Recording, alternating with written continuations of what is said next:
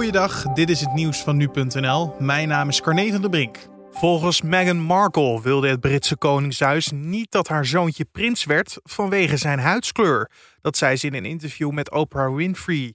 Verder zei de vrouw van prins Harry dat ze tijdens haar tijd in het paleis heeft nagedacht over zelfmoord en dat ze daar geen hulp bij kreeg. Look, I was really ashamed to say it at the time and ashamed to have to admit it to Harry especially because I know how much loss he's suffered, but I knew that if I didn't say it that I would do it. And I, I just didn't I just didn't want to be alive anymore. Wel zegt Meghan dat Queen Elizabeth warm en uitnodigend was voor haar. Verder vertelde het echtpaar in het interview dat ze een meisje verwachten. Toezichthouders AIVD en MIVD zijn fel tegen aanpassingen in de inlichtingenwet, want het zal hun rol kunnen beperken. Het kabinet kondigde vrijdag aan deze wet aan te passen na een kritisch rapport van een evaluatiecommissie. De wet geeft inlichtingendiensten meer opsporingsmogelijkheden, zoals het verzamelen van bulkdata, grote hoeveelheden data waar ook gegevens tussen zitten van mensen die geen onderdeel van het onderzoek zijn. De commissie die de wet evalueerde adviseerde het kabinet het verzamelen van die bulkdata meer aan banden te leggen en de regels rondom de uitwisseling van gegevens met andere landen aan te scherpen. 4 tot 9 jaar cel voor onvrijwillige seks en verkrachting. Dat staat in een wetsvoorstel van demissionair minister Vert Grapperhaus van Justitie en Veiligheid. Deskundigen zullen vandaag reageren op deze strafmaat van de vorig jaar aangekondigde verscherpte wetgeving.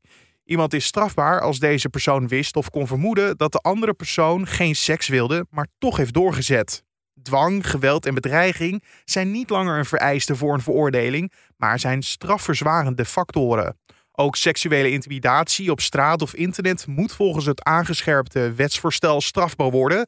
Een politierechter kan straks een celstraf van maximaal drie maanden opleggen. Bibian Mentel geniet van de momenten die ze nog heeft. De drievoudig Paralympisch snowboardkampioene die al jaren kanker heeft en voor wie geen behandelingsplan meer is, zegt zich iets beter te voelen. Zondagavond sprak ze in de uitzending van Humberto Tan. Um, het gaat gelukkig. Uh, in die zin, het valt mee. En het is redelijk onder controle met de dextromethason waar Edwin het over had. Ik zeg wel eens gekscherend van, ja, als het zo is, dan, dan kan ik nog wel even. Dan zei je nog even niet van me af. Afgelopen vrijdag werd bekend dat de 48-jarige Mentel uitzaaiingen heeft in de hersenen. En genezing is niet meer mogelijk. En artsen adviseren haar te beginnen met afscheid nemen van dierbaren. Ze zei dat ze dankbaar is voor de tijd die ze nog heeft. Ik ben blij dat ik niet zomaar van het een op het andere moment uit het leven ben gerukt. En ik dus de kans heb om, nou ja, al die laatste dingen die je nog tegen elkaar wil zeggen, kan zeggen. Waardoor eigenlijk alles gezegd is en nu iedere dag gewoon een cadeautje is. En tot zover de nieuwsupdate van nu.nl.